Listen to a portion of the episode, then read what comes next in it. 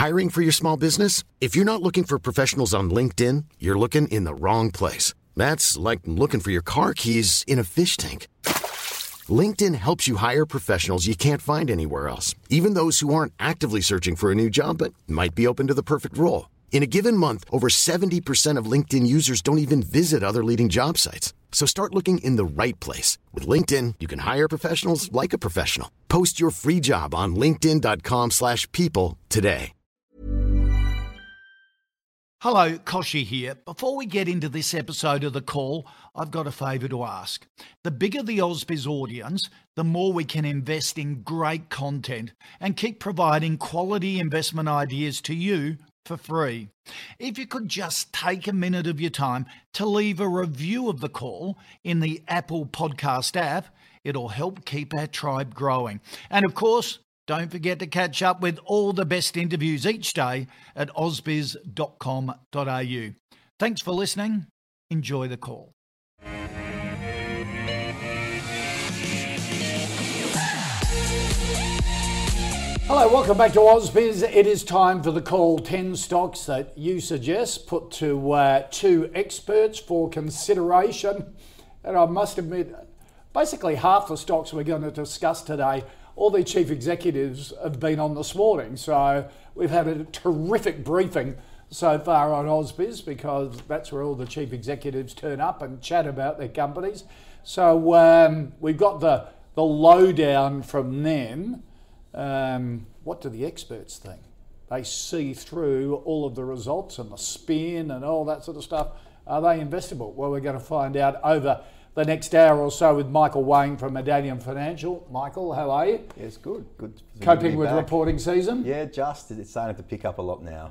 Gee, it's a tsunami, isn't it? It's crazy this week and next week. Yeah. Chris Macdonald from Morgans is with us. Koshi. Chris, you keeping up? What's your instinct on reporting season? Well, look, I think better or worse than you expected? It's been better than expected, and I think that's been the theme for all the economic condition stuff, the data, the jobs, the housing.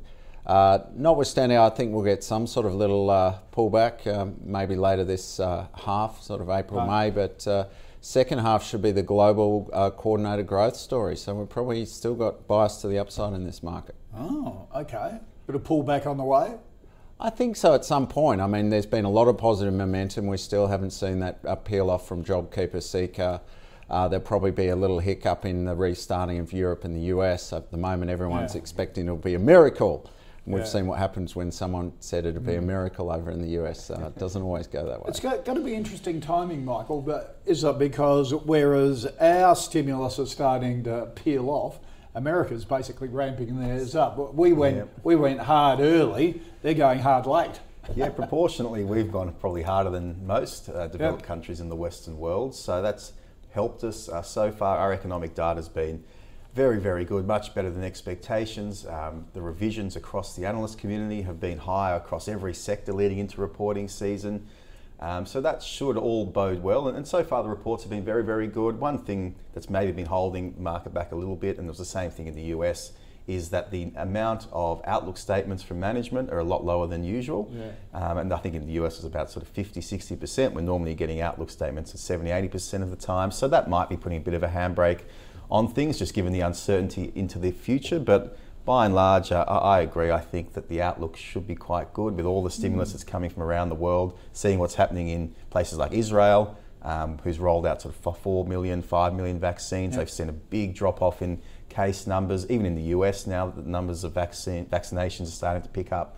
Their daily case numbers are coming down a lot. So there are a lot of things to be optimistic about. Yeah, the reopening story may eventually be starting to hit. All right, let's get stuck into the stocks today, and I always choose a stock of the day. I thought we'd take a look at Redbubble. Its results out, its chief executive on AusBiz earlier today. Marketplace revenue almost doubled to more than $416 million. Redbubble is sort of a listed Australian version of Etsy, if you like, an online marketplace for artists and craft makers and the like. Number of people buying on the platforms grew nearly 70% year on year to 6.2 million unique customers 572,000 artists are active on Redbubble and were paid out $65 million in the last 6 months. The chief executive, Michael Ilczynski, earlier explained the result. Let's have a listen. Clearly, the business has benefited in the shift, the substantial shift we saw in 2020 from offline to online retailing. All of the core geographies for Redbubble, the US, Europe, UK, and then Australia, all performed really well with really strong growth. And most encouragingly, we had a number of the different product categories that Redbubble offers. So the apparel and stickers, which have been the bread and butter of Redbubble, performed really well. But really encouragingly, we got very strong results from things like our art, our wall art category, and our home living category, things like throw cushions and blankets and those sort of things. Redbubble, an incredible beneficiary of lockdown. Michael, what do you think of the result and the share price? Yeah, all those headline numbers couldn't be better. Yeah. I mean, you don't get much better numbers than that on the headline basis. But the issue is when you have such expectations embedded in the price, if you disappoint on a couple of metrics, the market's going to penalise you. So however good the figures were, they were a slight miss in terms of margins and customer acquisition costs. But this is a great business that's made the best of a tough situation with COVID. They've been a true beneficiary of COVID, but the issue now is going forward, will they be able to continue to live up to the hype and to the expectations? So for mine, that's why I'll be sort of giving this one a bit of a miss for now. It's been a great performer ever since it listed, but you've got to sort of try and differentiate how much of that demand's been pulled forward because of COVID and whether or not 6-12 months from now, they'll be able to match all the embedded hype that's been built into the price. Yeah, look at that for a year. That's pretty good going, isn't it? What do you reckon, Chris? Yeah, it's an interesting one. I think this has just got ahead of itself a little bit. We've still got an ad on it, probably see it higher, around $6.60, but that really is genuinely 12 months out. I think they need a pause and a breather. The structural change in buyer behaviour, I think, is there to stay. COVID just accelerated it. People like to personalise their clothing, personalise their things, and that's certainly been a millennial thing, but it is carried through. So over the medium term, absolutely, I still think this has a reason for being. We think it'll only grow that sort of earnings per share, maybe 8% over the next year. So it probably doesn't justify the PE, but we see it potentially accelerating by another 20-24% the following year. So there's still growth in the business. I think you can still watch it, maybe trim a few if you've been a very lucky investor, and look for a re-entry. If we get some sort of correction, these COVID ones that have done spectacularly well, and there's plenty of them, they are going to be sold off quite sharply in any correction. So maybe if you can pick it up around the $5 mark, with a view to holding it because the theme's intact. It's a very well-run business, and all those people that have sampled their personalised masks or personalised clothing while they've been at home shopping online are probably now hooked for life. So, it's a great business. Probably a little bit rich at the moment. We still like it. The chief executive was saying on AusBiz that it was either September, October. 28% of their revenue was masks. Happy days. now that's dropped to 7% as a result because of just the maturity. And as he said, we just got to pick the next trend. Correct. And be ahead of it. Exactly. And he mentioned that personalisation is only now just starting. Absolutely. It's like the move online. It just got accelerated during COVID. It hasn't stopped. Yeah. Yeah. It'll keep going. So I think probably wait if you don't own it. Take some profits if you do. It's been a nice bounce after the little shock yesterday of the miss. Yeah. Yeah. And be patient. Okay. Let's get into the 10 stocks you want us to take a look at. And Chris, first up, Jack wants a view on Dusk Group. Now, I should recommend this to my wife. I'd never heard of Dusk Group, but they're in the business of candles. And blimey, she buys a lot of candles for the man and his dog, so we might as well have an interest in something. But Dusk Group, home fragrance products including candles, reed diffusers, essential oils, only recently listed. What do you think of Dusk? Well, again, if people weren't travelling and staying at home, they want to beautify their space. Yep. And I see that with my own teenage daughters. They do like candles, they like those infusers, etc. Yep. So certainly benefiting again from the stay-at-home trade, if you like. To be fair, when it listed, probably listed a little bit too expensive back in October last year, so we saw that sell down initially. But they have doubled their revenues in the last year, really from 58 to over 90, and their EBIT has gone from 10 million to 26. So here's a business that's accelerating. Again, probably a little bit rich at this point, but a business that continues to grow. When people get used to these products, a big proportion will continue to want to, I don't beautify their home or get that feng shui Apparently right. Margins are massive. Fantastic, absolutely. Just massive. It was funny, on Monday we had Nathan and Gaurav Sodhi from Intelligent Investor, and just we didn't look at Dusk. I forget who we were talking about, and he, Shriro. Which I didn't know much about, and he was a big fan of it, and he said, you know, Dusk is in a similar group, small, understated company, gone under the radar, but margins fantastic. So it's a simple business model, right? You go to China or Southeast Asia, you find your product, you package it up, market it nicely, and then sell it on these enormous margins. So kudos to management, but these sorts of companies I struggle to get that excited about, because you start asking questions for how long can they maintain this competitive advantage? Will customer fashions change, tastes change?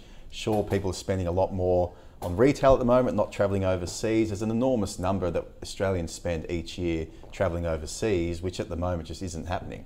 And the number got released the other day, and it's not a number you hear too often, but it was astronomical. It was almost as big as the retail market annually in of itself. So. But look, Dusk, they're looking to roll out more and more stores. They've got over 100 stores now, looking to get up to 160 by 2024. So it's one of these roll-up growth plays. It's just the question is, can each new store continue to add marginally the same amount, if not more, over time? For mine, it would have been a wonderful IPO to be involved with, but at these prices, I'll be steering clear. Yeah. What about you, Chris? Yeah, I'll be steering clear at these prices as well. I mean, I try and look, where's the market going to be in 3 years' time? It's going to be bigger or smaller. It should be marginally bigger, but does, you know, if the pie's not growing, they've got to execute so beautifully well to maintain those margins, and a lot of that's already factored into the price. So I wouldn't be buying at these levels.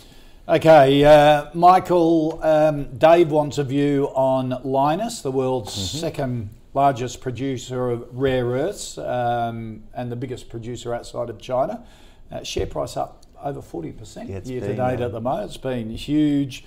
Beneficiary of some support out of the United States as well.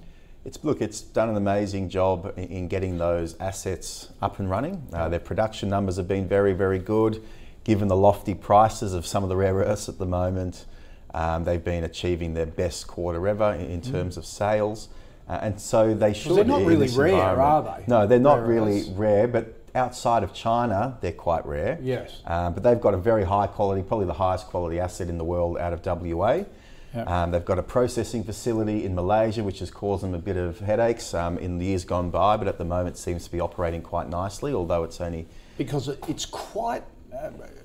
do I understand this right? The processing of rare earths is quite polluting?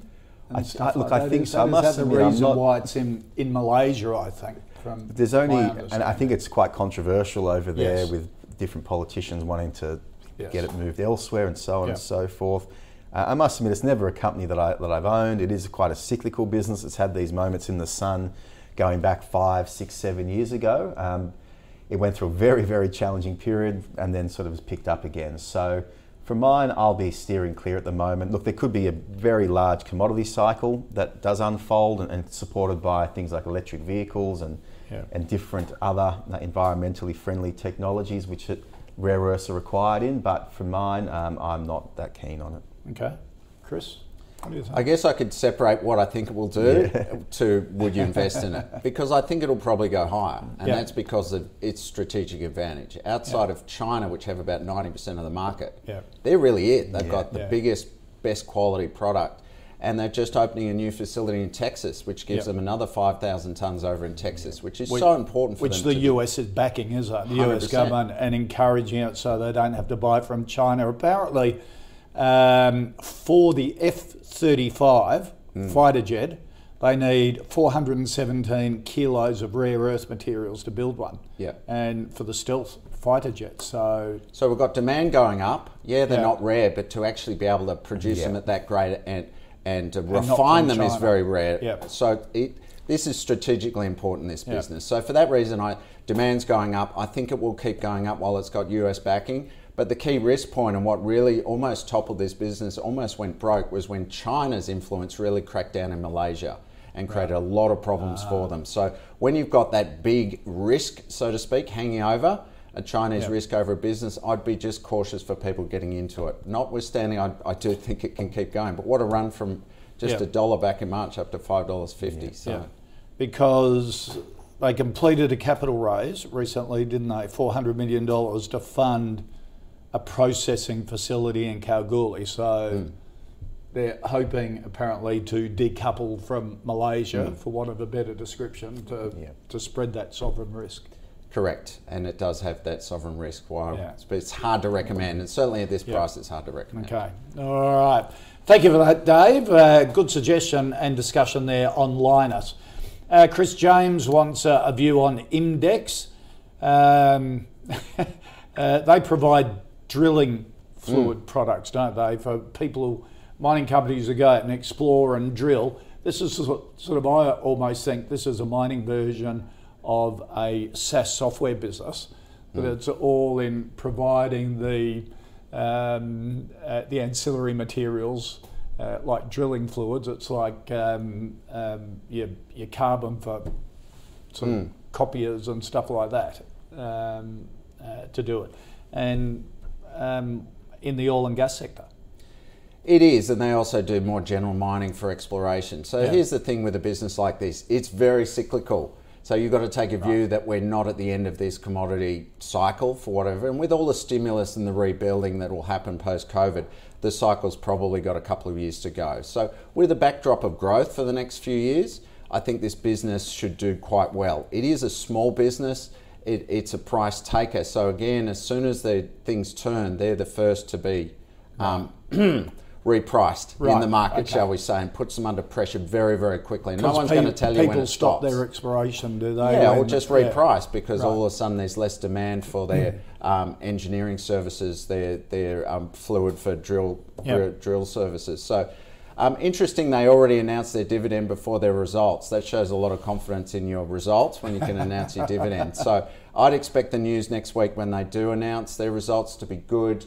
But again, it's trading at a premium to historical highs. So look, again, 5-year high. I'm happy to hold it because I think the sector is going to stay friendly for them for the next year or two.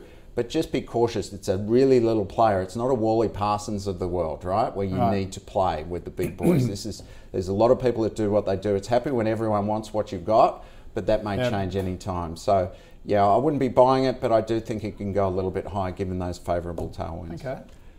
It's a business I'd never heard of until today, and on the reading I've done, it seems like a very good proposition. It's got that combination of being a tech business in the mining space. Both of those sectors have been doing very well in recent years. They've obviously got one part to their business, which is around sort of the drilling fluids, but then they've got another part, which is about installing sensors to feed back real-time information about how your drilling processes are going.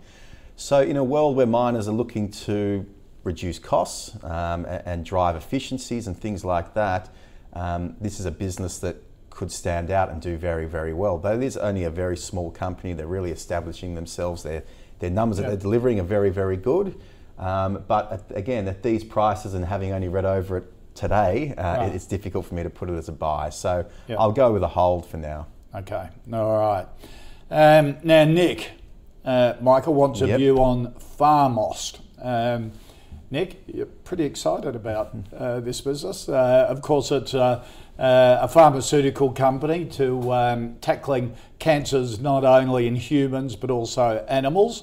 And Nick sent in a bit of a briefing for us on the background of the company, which is good. It's in phase 1 human and phase 2 canine trials for cancer treatment.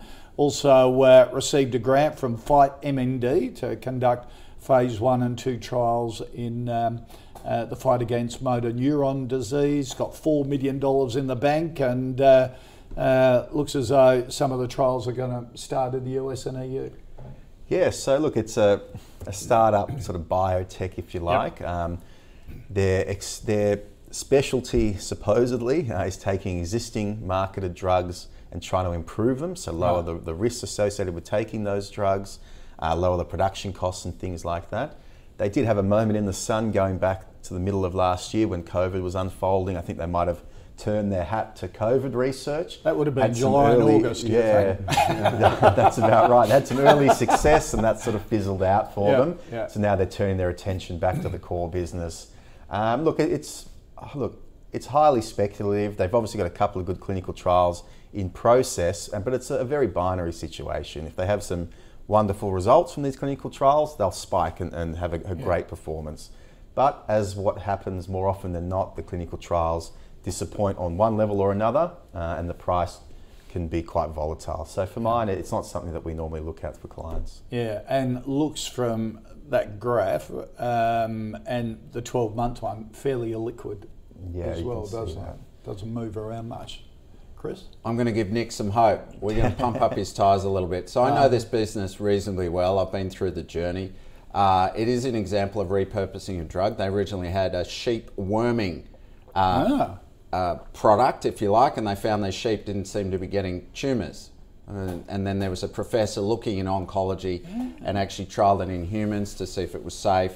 Seemed to have some effect on stopping tumours. So its property is to stop tumour cells creating proteins to build new tumour cells, basically. So it interrupts this mTOR process. Right. So they've gone back, they've trialled it in humans, and it's safe. So that's a big tick. They've gone back into dogs that had tumours and had a month to live, and they seem to be living longer, which is good for people that don't want to put an old dog through chemo. Right. So they're doing that trial again in the US. They've just started that trial. Obviously, if they can prove it in animals, that's a huge market by itself, but then they'll be progressing back into the human trials. So not for the faint-hearted. They do have a little bit of cash in the bank. They're going to need more along the way, Nick, so be prepared to support this business if they come back to the market. But the prizes are huge, and I think when you get repurposed drugs, you generally have more data, and generally they're safe, so they've been studied a lot. Yeah. But I'd get a portfolio of them. There's others I follow, like Paradigm, which has done very well. It's too expensive now. Have a look at Invex, and have a look at Chimeric, which is just listed. So there's two others that have actually, drugs that's quite a good idea, isn't it? Sort of you can have a nibble at a portfolio and if one of the three comes off, it'll be up and the 10 other or 20 times, it doesn't matter. Right. But we don't know what the results are going to be. And with these sort of ones, it is high risk. Hopefully the prizes are the same, but when they're repurposed, the chances of success are higher. And that's why I like these ones, as opposed to a brand new molecule trying to treat a cancer, which is really hard. I must admit on Sunrise, we do lots of health breakthroughs, and usually they come from another drug that has miraculously had an effect on something else. And it is amazing how often that happens. And by the sound of it, this sort of company focuses on another classic example. So, yeah, you'll need to be a little brave, Nick, but the upside potential's there. They do have some data, but it is at the risky end. I certainly wouldn't be leveraging the house on it. And don't be afraid to get a few of them. If you're happy, to risk this money, and you do have to be able to risk this money because you see it go from 24 cents to 10 cents on some negative news. And if you're not up for that, I'd stay away. But it's a really interesting business, the one one of many you want to do well, because it'll be saving lives. But just be a little cautious and maybe look at... hold feel on that. I'm happy to buy it here, but with the caveat it is high risk, and I would look to have it as part of a portfolio. That's a really interesting way of doing it. No one's mentioned that to us on the call before with these little stocks. They always, these pharmaceuticals or biotechs, they say, look, it is a journey. You've got to be there and along the way. And it's all about the story, as a la Mesoblast. Every time there's a good story, it's up and down. Claiming all over the place. Yeah. But you buy it if you're interested in it, because I reckon it's great that companies like this are listed on the market. And the markets are helping sort of research and medical research, hopefully to do good things. So, buy a little portfolio of it. And as you say, if one takes off, it's usually in a big way. All right, thank you for that, Nick. a really good analysis there. Alex wants a view, Chris, on Family Zone. Now, this is a tech business in the cyber safety area. They sort of have a family ecosystem that parents can follow their kids' digital footprint and things like that and be alerted. This is what I love about this show, because sometimes you get to look at stocks you've looked at in the past and gone under the radar. I've used Family Zone at home. Right. And that was originally set up because I've got 4 children, different ages, and we want to control what they could see on the internet and at what time, so we could switch off their access. So it started out as that sort of business. Yep. The exciting thing of what they're doing now, and this is why I'd encourage people to do their research on this, because it's a high growth, high risk business that's doing quite well.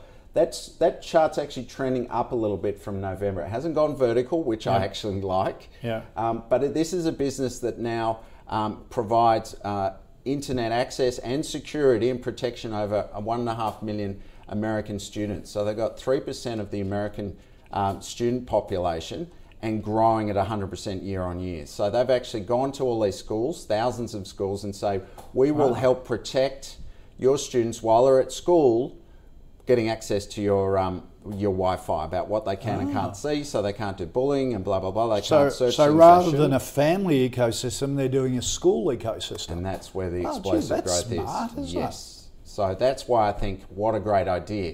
Once they've got a foothold, 3% doesn't sound like a lot, but it's a significant inroad, and they can really leverage off that in different states and hopefully have that snowball effect. So definitely an exciting business. I'm going to do some more work on it. I'll put it as a cautious buy until I've done more work. But a business that has been around for a while since it listed, probably listed too early, to be fair, like a lot of these little businesses, good tech ideas.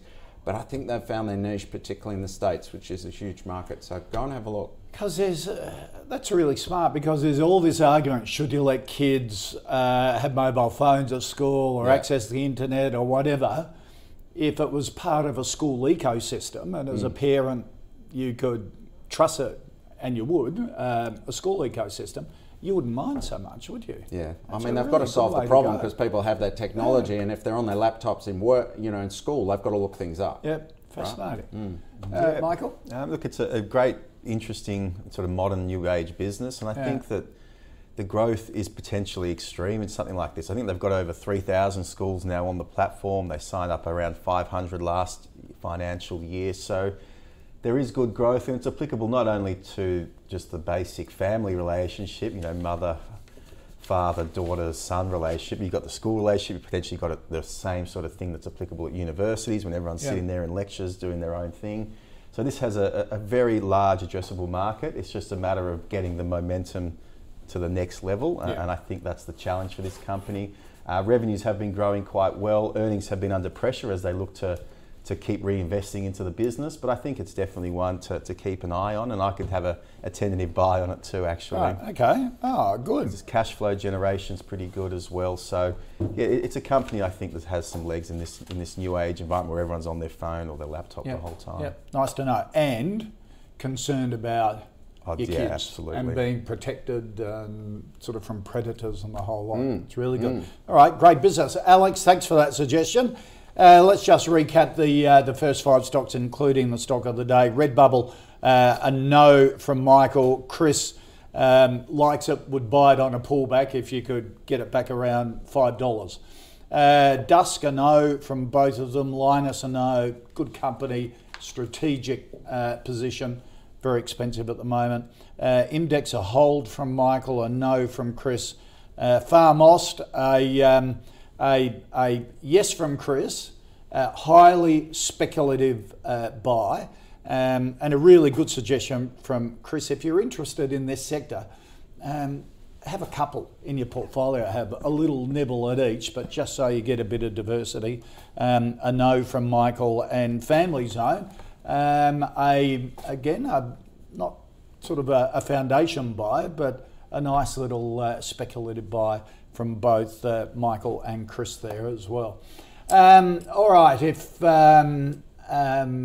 you want to any stocks that here on the call that get 2 ticks of approval, like Family Zone just have, go into the Call's portfolio, thanks to our partner NAB Trade. The Call portfolio is, if you like, a fantasy portfolio where you have any stocks that get the nod go in. If those stocks come up again as part of a different panel and don't get unanimous approval, they then go out again. Let's see how we've been going on the Call's portfolio, up a bit over 1.5% for the week, 3% for the month, and up almost 28% since the 1st of July.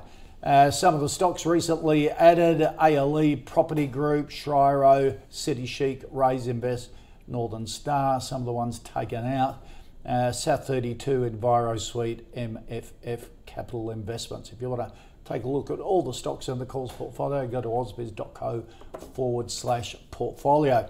And EBOS Group has come out with their half-yearly results later today. Chief Executive John Cullity joining us on The Pulse just after the call here, just after 1 p.m. Stick around for that on what those results mean for shareholders. All right, Chris, Ben wants a view on Aerometrex. Now, this is rival to Nearmap, recently Aerometrex got their first enterprise client in the United States, a US defence contractor. What do you think of Aerometrex? And Nearmap, of course, been in the news the last week or so. It has, absolutely. Look, we at Morgans really like Aerometrex. I think you need to hold a business like this for a few years. Yep.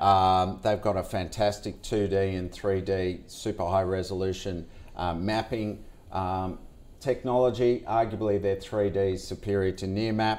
They're much smaller than Nearmap, but that whole sector of people using it, whether it's for surveys, whether it's for coastal erosion, they're doing a lot with these special LiDAR machines to look at foliage for bushfire prone zones. Obviously, with what's happened in California and Australia, that's a huge growth market. And as you said, they just sold their first 3D high resolution data set to a contractor to the US Department of Defense. So that's at the big boys end of the market. Yeah. Give it a little bit time. It got knocked about a little bit through COVID, of course. It came out of the gates with a very strong IPO. But if you're prepared to hold it, I think we've got a price target of $1.83.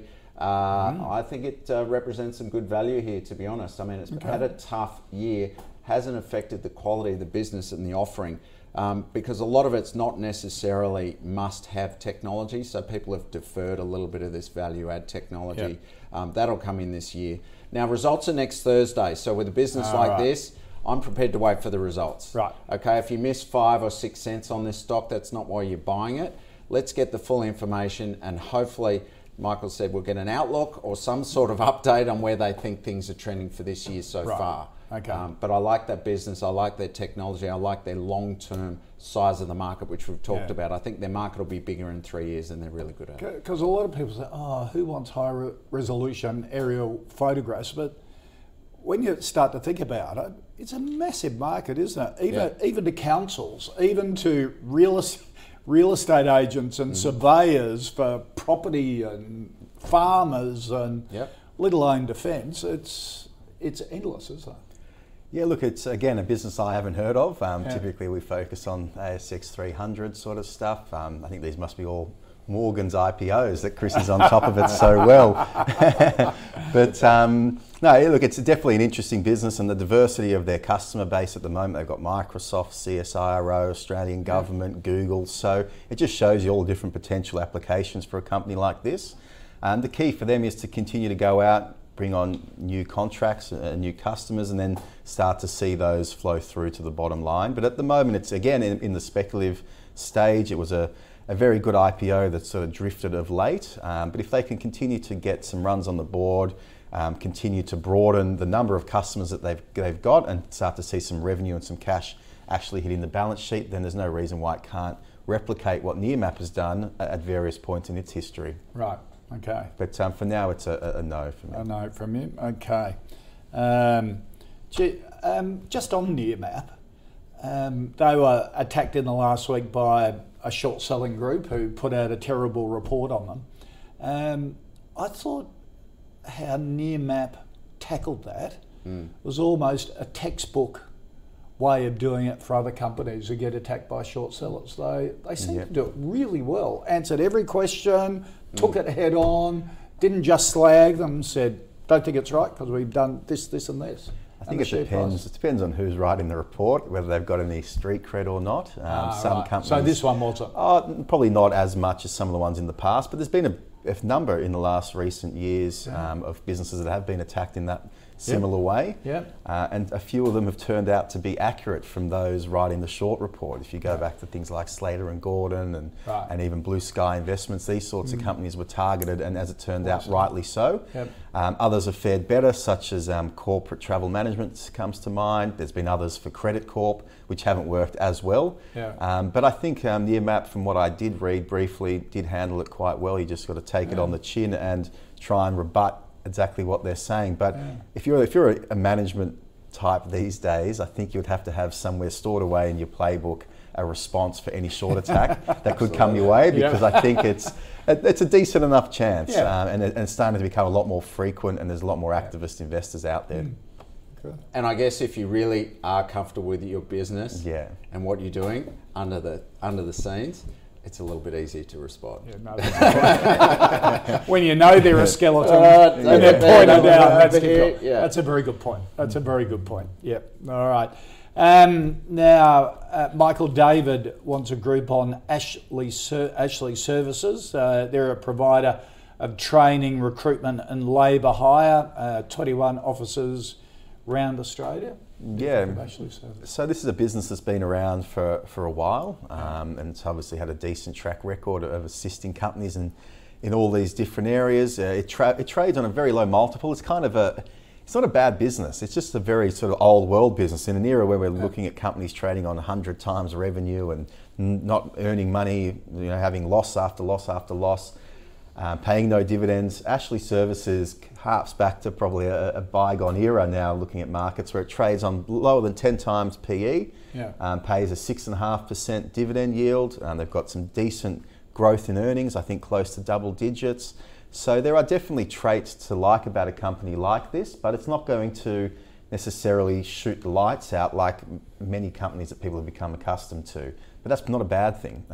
If they can consistently grow their revenue, get their earnings a little bit more consistent than they've been in terms of earnings growth, I think that share price has some legs. But if you're looking for a decent yield, a company that's established with a decent customer base, then this is a company that I think ticks the boxes. But for mine, I just think, again, if you're looking at your portfolio of 20 businesses or so, this is probably not in that top 20 for me, so it's not a buy. And they had the reason for the line in the going nowhere in that 2018 period was they had that class action that they had to settle and were in the courts for a while. Chris? Yes, and I think they moved forward from that. So I guess to answer for David, what do we recommend you do? My gut feel is it's probably going a little bit higher from here. It's done very well considering the shutdowns in Victoria. So a lot of their labour hire and training business was skewed to Victoria as well. So assuming that comes back online, it's going to be a lot of training to catch up on, hopefully some hiring. I would imagine they've benefited somewhat from JobKeeper as well during this time, that have supported jobs and supported those training and hiring programs. But it's a small niche little business. It will flop around given economic conditions. We don't know how the second half of this year goes. We hope it'll go well. So it's not one I'd recommend to buy for my clients, but for David, I think it's probably going a little bit higher. It's got a good little niche. It pays a great dividend. I think you're getting a 1.8 cent dividend first half, fully franked, which is pretty good to hold. And they've almost got back to their pre-COVID levels again. So we can probably see overshoot those levels given the impact of Victoria coming back on stream. So yeah, probably going a little higher. So don't be afraid to hold it, but yeah, it's not a core holding for us either. Okay, all right, there you go, David. Thank you for that. Now Leon wants a view on Oliver's, and Leon says, "I have future dreams of Oliver's being like the McDonald's of healthy food takeaway." So Leon, it's a very big target to aspire to, but will it be a good investment?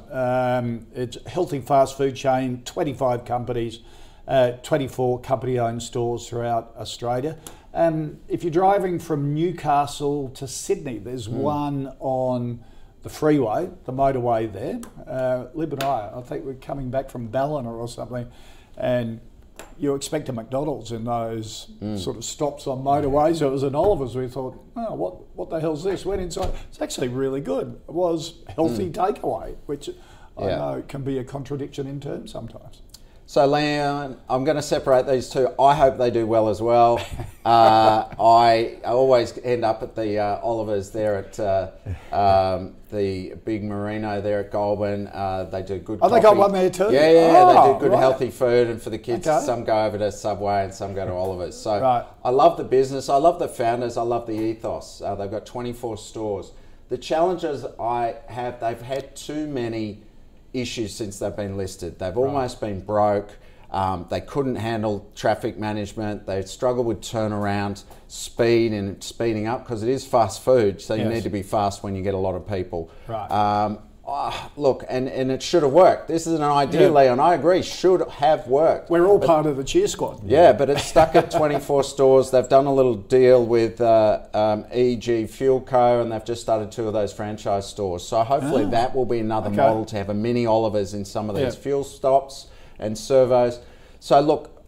And they just organised some line of credit too recently, didn't they? Yeah, so they've got a pulse. Yeah. So, but they've had so much reputational damage in the marketplace.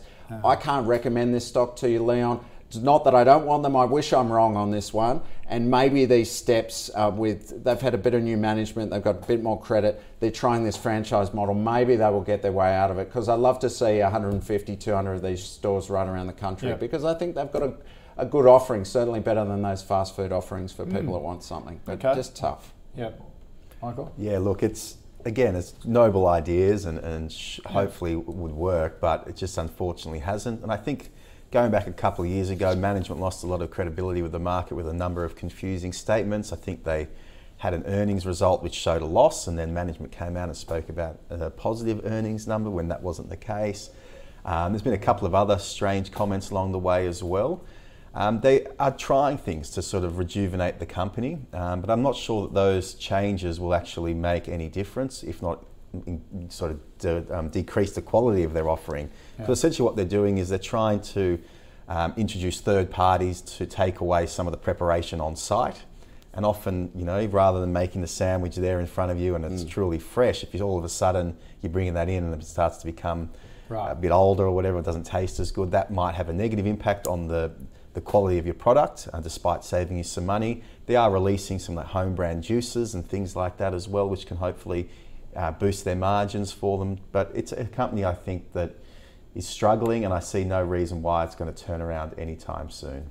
I actually think it's got all the hallmarks of private equity potentially coming in and gobbling this up for the strategic sites, put in some money, better management, and really execute on bottom line. So it's sitting down at these numbers with that market cap of 17 million or whatever it is. It's tiny. It's looking vulnerable, and that might be the best outcome at this point for investors. They get a little cheeky offer. Isn't that interesting though? Because you come to the market with a great story and probably a great privately run business. Yep. But then you list, and the blowtorch is really put to you, isn't it? Sort of your statements become very public. You know, you may be a founder that loves the business, great at the business, but hey, you can't muck around with your messaging to markets. That's right. It goes up 5 to 10 notches, doesn't it? Yes. And you've got to survive that. And if you make a couple of missteps, really hard to get everyone back again. It becomes hard to raise money, capital to implement the changes that you want to make, and all of a sudden it becomes a real struggle, and you become starved of cash, and it becomes a difficult proposition. Yeah, but a great idea, as you say. Private equity was probably supercharged, and then it will come back on the market. Probably have a coffee at one of them right now. All right, Chris, Rory wants a view on Redcape. Of course, Redcape's chief executive was on just before the call came on air this afternoon. Rory says it will be fantastic to get some thoughts on this hotel group as government support is wound back, and particularly the effect on gaming. They own 33 hotels throughout Australia. Is it similar to ALE? Is that same? I guess sector? They've got 32 pubs that have poker machines, primarily in Sydney and Greater Sydney. Right. They've got 21 in Sydney, Greater Sydney, and the rest are a smattering here, a tiny bit in Queensland, but right. really New South okay. Wales centric. Yep. They've obviously borrowed a lot of money, and money's become a lot more cheap, which is great for them yep. in terms of servicing that. They have definitely been saved by JobKeeper, as you can imagine. And probably, to be fair, being saved by a summer where Sydney-siders couldn't really travel too far. No. So they've had an amazing set of circumstances. Look at that, they halved or more than halved. They're almost back to where they were pre-COVID. The question is, where are they going from here? Now, you could argue probably the value of their property underlying it might go up a little bit as yep. borrowing costs have come down and yields can be lower. That should put some support to the value of their property assets. But again, you know, revenue is up 7% year on year, profit up 46%. Can it continue? I don't know. I mean, we've got so many choice of 4,000 or 5,000 shares in this marketplace. Yeah. Again, playing great yield. There's a big uncertainty as JobKeeper rolls off, as people start traveling again overseas. Are they going to still keep going to these same pubs? I've got too many question marks on this. If you've right. ridden the down to up, I'd probably say thank you, I've got out of jail, and look right. for other opportunities. Okay.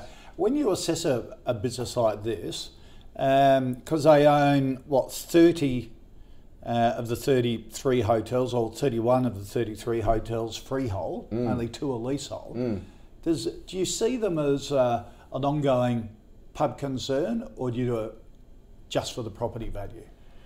Look, I mean, really, it's the real estate play. Obviously, the earnings yeah. per pub determine the value of the property, yeah, right? No, or you can redevelop yeah, yeah. it to put some high rise. But yeah. that's why I think it will be supported by the valuations, and they're supported because interest rates are at zero. So yeah. they've got to support yeah. this business. So maybe you can hold it for a bit longer. But the patronage, can they continue the earnings over the next 3 years? Because again, I'm trying to look 3 years out. How's this business going to look? Yeah. I don't know. Yeah. When I don't know it looks fully valued, I start to look at other opportunities. Certainly not putting a buy, saying, out of these 20 stocks, as Michael yeah. was saying, I'm going to remove yeah. one of those and yeah. I'm going to buy this instead. Yeah. And that's the choice we have to make for investors. As well. No, good point. Michael? Look, I think it's not a bad company in that they own very good quality assets. The pub market in Sydney has been doing incredibly well, and across the country. But they know how to run pubs too, don't that's they? That's right, and they run them themselves, which means that they can probably extract higher margins or, yeah. or higher returns from those assets, as they don't have to pay out the management fee or whatever it might be. So they've got some very good quality assets. They're obviously running the pubs fairly well. JobKeeper is going to come off, so will that cost control, which they've been yeah. so good at, still remain under control? So there are definitely some question marks, but if you're going into this as an investor, wanting exposure to the pub sector and basically a real estate investment trust type business, then this isn't a bad option. It pays you 5%, 6% yield. You just got to be confident enough that as JobKeeper starts to taper off, that the patronage of these pubs is still going to remain fairly constant. So you look at this as a REIT? Well, it's pubs. Somewhat. Basically, yeah, it's a specialised property investment vehicle. So you're getting pure exposure to pubs, nothing else. They've got a couple of accommodation facilities, I think 3 or 4 as well, but the vast majority of their revenue and the vast majority of their income, the vast majority of where your dividend comes from, is from the pub game. And hopefully over time, as they restate the value of their assets, you get a bit of uplift in asset valuations too. But I think it's not a bad way to play the pub sector and gain exposure to the pub sector as an individual investor, but I wouldn't be buying it at the moment just because of all the factors that Chris mentioned. Yeah. We're not really sure how the JobKeeper rolling off is going to affect them, and also will the numbers of people attending their venues remain at these lofty levels, even once there are other alternatives such as sporting fixtures, overseas travel, interstate travel and whatnot. Because we had ALE on the call last week, I'm just checking through my notes here, or the week before, which is all the Woolworths, ex-Woolworths pubs. That's sort of in the Woolworths still own a big share in them, but it's basically a separate vehicle now. Yeah. And I think there's another one that runs some of Coles assets too. Right, okay. So there's a couple of different options out there. All right, thank you for that, Rory. Now Shane wants a view Michael on Moelis Australia, the financial services group, only what floated about 4 or 5 years ago. The boss of Moelis is also the president of the Sydney Swans, if you're an AFL fan. And I always thought it was sort of set up to almost be a mini Macquarie. Share price hasn't done a mini Macquarie sort of result. And they haven't been doing too badly. I mean, they've got a very diversified business these days. They state that they're looking to sort of lean more towards the annuity type business model, which is what Macquarie's done so well in over the last 10 years. So basically they've got two parts. They've got the asset management business where they'll go and they'll purchase a couple of assets, raise money to purchase those assets and then charge the ongoing management fee. So for instance, they bought the big pub up in Byron Bay on the beach, Moelis. The beach. The beach hotel, whatever it's called. They've also bought Hogs and Strop. And then the old Kinsella's as well, and the courthouse at Taylor Square. So they've put together these little vehicles, raise money for those funds, then charge an ongoing management and performance fee. Yeah. So that's the asset management annuity type of the business that's been doing quite well for them. Then they've got the corporate finance, equities type business, and that's quite competitive these days. You've got Jarden, the big New Zealand investment bank that's really built a presence in Australia. You've got Barrenjoey, which is another new investment vehicle that's sort of popped up from nowhere really. And you've obviously got the traditional investment banks. And that's been a challenging year for them, or a more challenging year for them with COVID. Obviously a lot of deals got put on hold. There wasn't as much M&A or IPOs as potentially in previous years, or maybe they weren't involved in as many as from previous years. So that's the part of the business that didn't do so well this year. But I think all in all, they're a well-run business with a lot of good growth areas, but it's just hard to get all parts of that business moving at once. And you've got to make a decision. Do I just go for a Macquarie, or do I want a specialist fund manager like Magellan, say, or do I want something more diversified like a Moelis or even a bank? So there's lots of questions you have to make and answer, and a lot of decisions you have to make. So at the moment, Moelis wouldn't be my preferred pick. Right, okay. What would be? I'd prefer, say, just a straight out Macquarie on that recovery play globally. Obviously, there's a lot of stimulus, not only in Australia, but internationally. Infrastructure potentially as well is going to get a little big shot in the arm, not just in Australia, but overseas. And I think they're in a pretty good position to benefit from that. Not to mention they had a very good update only, I think, a week or two ago. Okay, so they floated at 250, then raised 18 months later at $5. Yep. Fell to 150 and they're almost all the way back. So again, a classic recovery trade from that hiccup we see on almost every chart last year. We just pretend that never happened. Moving forward, so for Shane, look, Moelis, I think we'll have more favourable conditions this year. So let's start, at least for this year. I think there'll be a lot more M&A activity because that's how businesses with access to finance are going to grow, through acquisition. I think there'll be more listed floats, more placements as listed companies look to continue to grow and companies look to list. So I think that side of their business will definitely pick up. So if you're a holder, Shane, I'll probably keep holding. You probably get another 10, 15% out of them. But I agree 100%. For new investors or people looking at that 10, 20 core portfolio, Macquarie's just got a more diversified, bigger balance sheet. They really have got that model sorted around global deals, global infrastructure. You've got income coming from overseas, which has been a little headwind with that very strong Aussie dollar. But given that update, and they just a master of return of equity at the moment, Macquarie. So happy to buy them. Certainly in a pullback, I'd rather own Macquarie than Moelis. So for that reason, given we're almost at all-time highs, much more comfortable recommending that. So size and brand, I suppose, with Macquarie.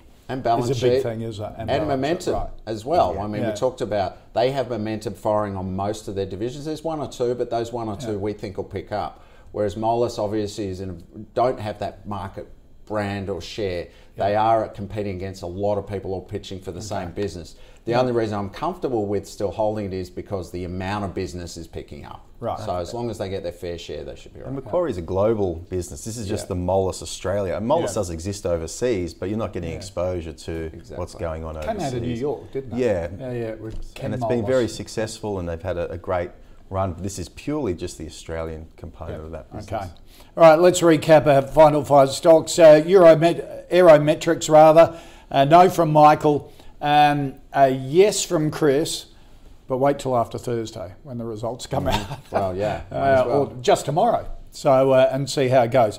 Ashley Services, good traditional company, but is probably too expensive now, wouldn't fit in your 20 portfolio. Oliver's, everyone's rooting for it, I think, but really has had some missteps over the last couple of years and doing it really tough at the moment. Redcape a no, and a no for Moelis, and both guys would much prefer Macquarie in that space. Chris Macdonald from Morgans, great to see you, mate. Great to see you. And also Michael Wayne from Medallion Financial. Good Michael, always good to have you on board. If you've got any stocks that you'd like us to take a look at, flick us an email, thecall@ausbiz.com.au, or tweet us using the @AusbizTV handle. Now, just a reminder, if you want to look at the all the stocks in the Call's portfolio, our fantasy portfolio, head to ausbiz.co/portfolio. There's a whole lot more coming up after this.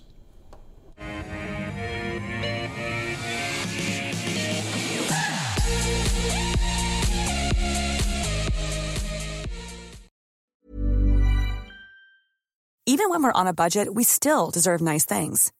Quince is a place to scoop up stunning high-end goods for 50 to 80% less than similar brands. They have buttery soft cashmere sweaters starting at $50, luxurious Italian leather bags, and so much more. Plus, Quince only works with factories that use safe, ethical, and responsible manufacturing. Get the high-end goods you'll love without the high price tag with Quince. Go to quince.com/style for free shipping and 365-day returns.